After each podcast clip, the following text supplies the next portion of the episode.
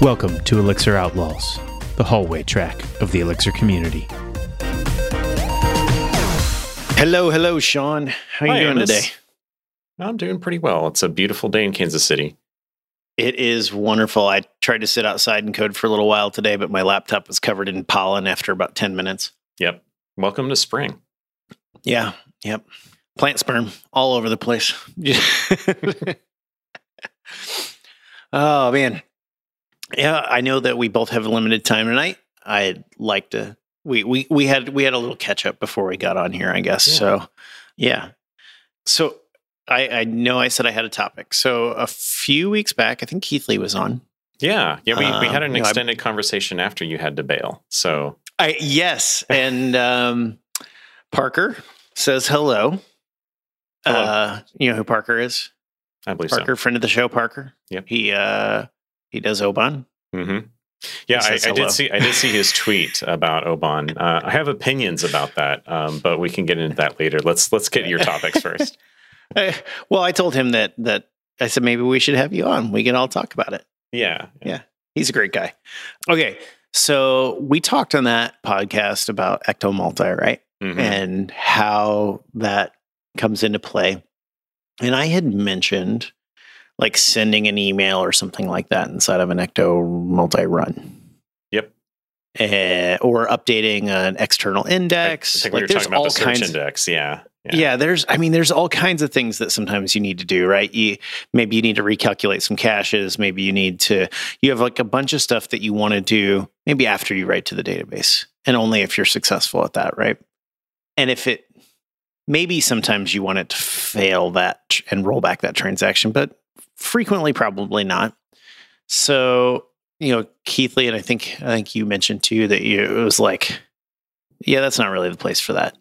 hmm And so I'm curious how you like to handle these things and what that that looks like.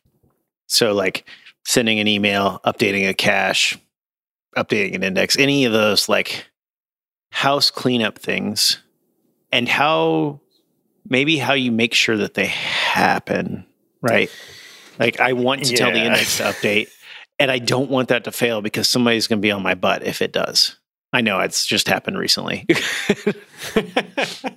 uh, yeah, and okay, so so sadly, I, I don't have a, a blanket answer. It's very contextual, and and I would say that so many systems that aren't databases don't have those guarantees, like that it happens or it doesn't. Mhm. And so you you have you have more of a like probabilistic success, um, right? it's Um, a it's a bell curve, Amos. It's a bell curve. right so so like some of the thing this this would be let's let's say it's it's not a search index let's just say you like you have uh, an application that's built out of multiple services because you're in a big you have a big app and like you know people need to work on different things or Mhm. you know there's an there's enough clear domain separation between things that you need to separate things out so that people you know can can work on a focused domain without affecting everybody else and that means that you probably have them across the network, either using Disterl or you're like using, you know, some kind of RPC call or, you know, HTTP request, whatever. Those can still fail, right? So, so there's uh, there's a number of things you, you can do. You could say that the typical thing, and maybe this this all since the the KC Elixir meetup is is wanting me to do this topic. It seems we'll get into like what what do you do when these things fail because the minute you have two computers you have a distributed system those things Mhm. like are gonna break Mhm. Whether it's from like the network or from the thing that you're calling you're, you're sending a message to is overloaded or um, or has a bug like as long as it's not under your control you're going to have to deal with failure. So what do you do when you deal with failure? Let's say let's say it's this search index thing that we were talking about last Mhm. time. If it breaks the simple solution for a lot of cases and it covers a lot is retry it's like well Mhm. if this thing can be performed multiple times just try it again until it succeeds So in that initial thing, would you do? I, I call it the Mars attacks approach. Hack, hack, hack, hack, hack, hack. You know, like so every time you send it something, it needs to acknowledge that it received it. hmm And okay, so that's that's one. Sorry, I if I sidetracked there.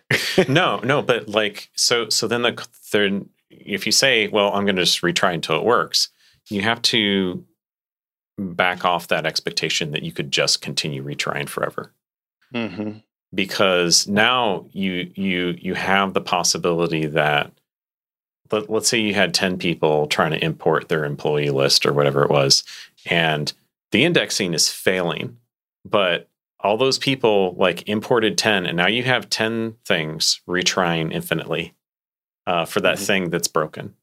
So usually what happens and then, and then there's also issues of if you keep retrying as fast as possible you're likely going to break that thing that you think has failed um, because you're going to keep sending stuff to it uh, without any regards for what load it's under right?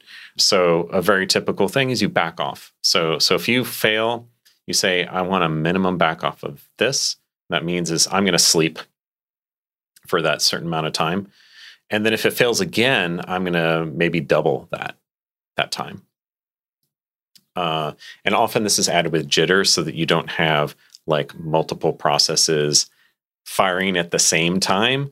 Like they're Syncing up, yeah. you know and accidentally syncing up. So so you you probably have some some jitter on there for the next back off interval um, such that it doesn't like tend to align with with another one uh, that's trying to retry.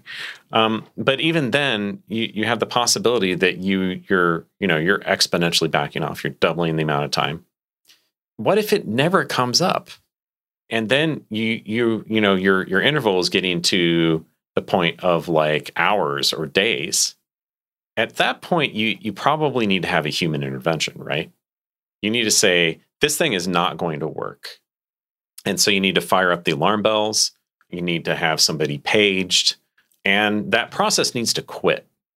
Because if you don't quit you're, you're you eventually have the same problem as if you're retrying with no delay.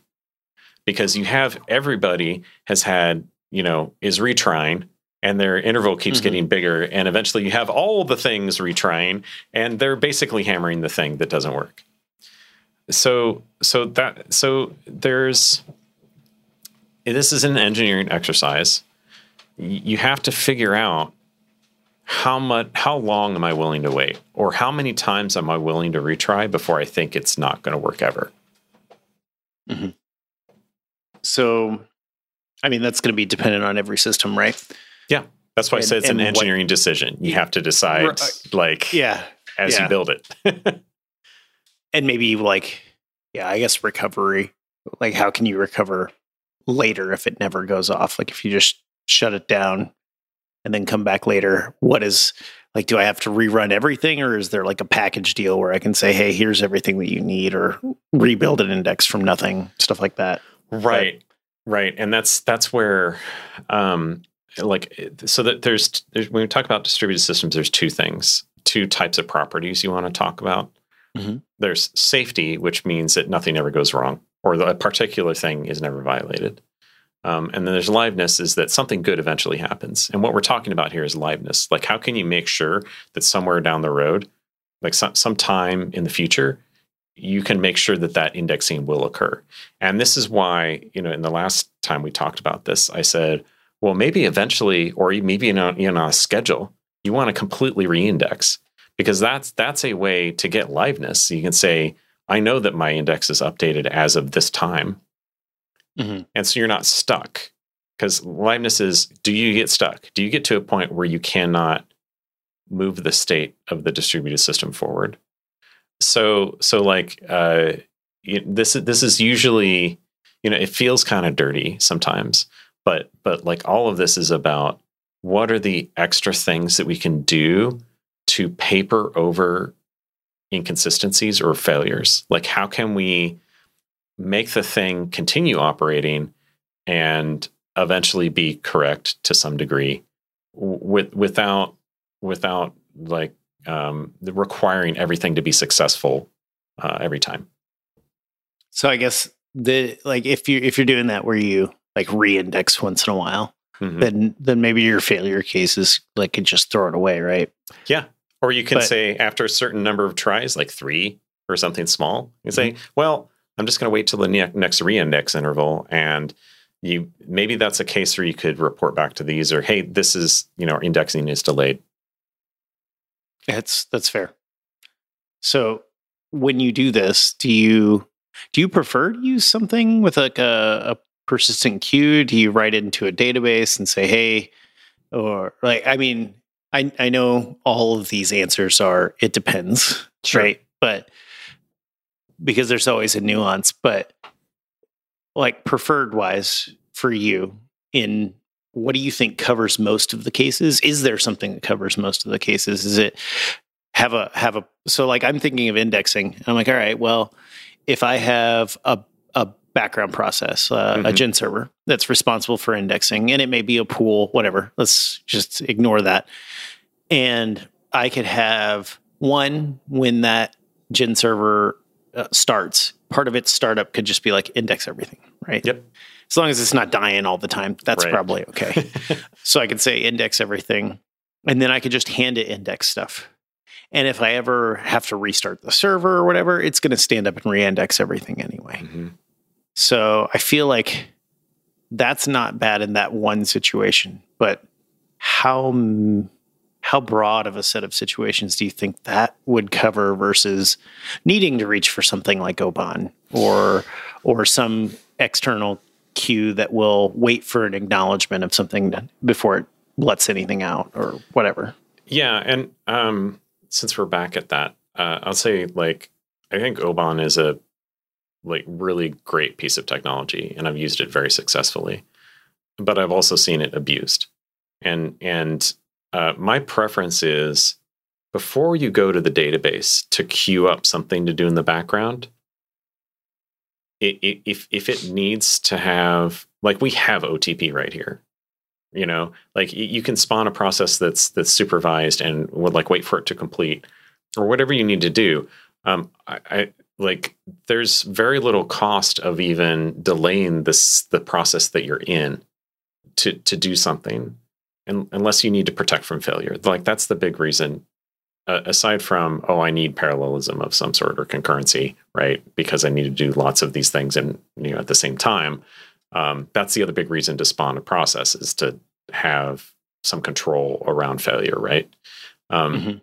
so i would i would do the retries in the same process and like or at least make your initial attempt to be do it now or or even if you have those retries with delays do it now. And then like when you run out of retries then go okay well how important this is the uh, getting the engineering decisions back in there. Like how important is that that this be retried again in the future?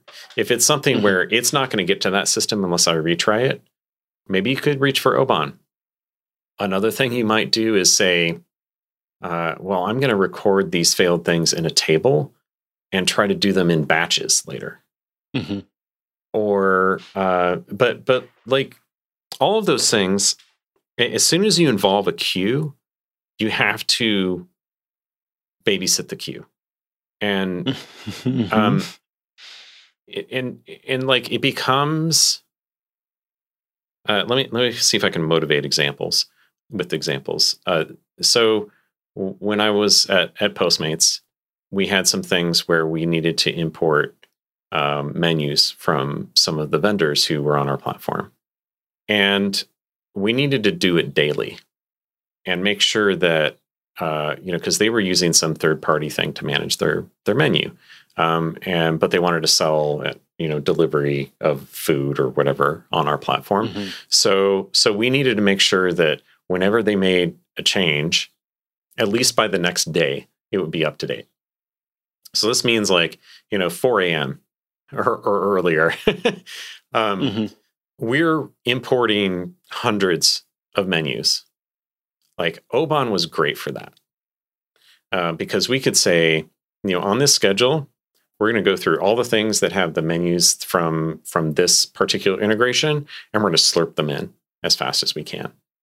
This made for uh, some really interesting usage graphs, like you know, our database uh, metrics and you know and also it was funny when we were doing capacity planning we were trying to correlate our database usage with the number of ongoing jobs. Well there was like the low point like our database usage spiked up when there was no no deliveries going on because we were doing these batch imports. Um, anyway that's a little side side point but then uh, you know at a more at a more recent gig it was what i what i found people would use oban for was they wanted some very hand wavy but poorly understood guarantees about something completing. And they said, well, Oban's there. So let's just put it in the database. And they would do things like, um, I mean, I, I, fought so hard against this. so I'm a little bit burnt by it. But they would do things like put 50 retries um, on something. Um, and this was to paper over the fact that there was a particular third party that we were trying to call that was very unreliable. They were like a really new company and they hadn't figured things out and their service was just not not reliable. Uh, so let's retry it 50 times. Well, now you've got you've got this uh, retrying 50 times for things that aren't actually all that mission critical, but the like how important it is to update was was not well evaluated. Mm-hmm. And and then there were issues too with uh, one one of the reasons why our, our architecture at Postmates worked is we actually had dedicated instances of our app that just ran Oban. The other instances of of our application did not. Like, of course, it was included, you know, the same compiled artifact, but it was turned off. Like there would be no queues started up on some of those those uh, those machines. But this other one, was like, well, we didn't have any differentiation. So you might be like queuing up a bunch of jobs that have to retry a bunch and eventually take down the whole website because uh, it was spending all of its time on things that were unimportant and hammering the database. So so I guess I guess it is my my point of bringing this up is and I'm trying to get back to your original question. I don't know if I meandered too far off. Um, but like what would have helped in that second situation is uh, not just you know some senior engineer going in here and say 50 retries are stupid you shouldn't do that. But to go like with the the you know have a discussion with the the engineering and the like the, the product people like how important is this? Like can we classify this in importance of success to something else? Can we think about what are recovery strategies for when this will fail? Because it will. Um, mm-hmm. and i mm-hmm. think that that um, had they gone down that route we might not have had as many outages um, related to oban now another thing that we did uh, i was able to convince one engineer to do it. It was great. He was like yeah well i've got these things and they need to make sure that they get over to this other service inside our architecture and i'm going to throw them in oban i was like whoa, whoa, whoa like okay like you know oban's great but what if you just retry it a couple times? Or the the other thing that I saw a lot is that, um, and this happens even if you're not using Oban, if you're using you know like external message brokers like Kafka, RabbitMQ, any of these things, what people tend to do is they'll like say, well, it's just an event. I'm going to put it on this topic, and something will consume that and like do some stuff and put it on another topic, and now you have your architecture external. Like you basically have put RPC call over a queue. Mm-hmm. So what I encourage this engineer to do is say, like, well, think about this, think about this thing that needs to happen as a business process. And how would you, if you had to put this, if you had to store the progress of this business process in your database, what would you store? And then it became less of, well, I'm going to put it on this queue and then it's going to do something and it's going to go on some other queue, or I'm just going to throw it over and over and do whatever like there was actually inspectable information related to the success of those things. So if, if something came in from their external feed of data that they needed to handle, they can go, okay, I got this thing. It's in the database. And then you get you you like try step one. And if step one succeeds, you go, okay, I mark it, it succeeded. And then you can always roll forward, or at the very least, you can have some visibility into why did this thing fail or is something stuck so so I you know state machines inside the database is good. Uh, I mm-hmm. usually mm-hmm. recommend that. I was going to say GenFSM or GenStateM. I know a friend of the show, Mitch, is looking at StateM lately. But if your if your issue is persistence and uh, of of this like difficult thing, and and sharing it with people, you know, for for either like health monitoring or or for business process uh, like tracking, then like don't don't just throw it at Oban. Like you know, Oban can be part of your solution, sure, but like think about the ways that you um, you would want to expose that information to to people who care about it. Yeah, I think that's I think that's the thing with with a lot of Oban versus not Oban is mm-hmm. sometimes there's this fear of ephemeral. Like right. It's not it's not do I put it in Oban and do or do I do my own database table? It's do I put it in Oban, which is going to the database, or do I leave it just mm-hmm. in a mm-hmm. Gen server and never write it anywhere?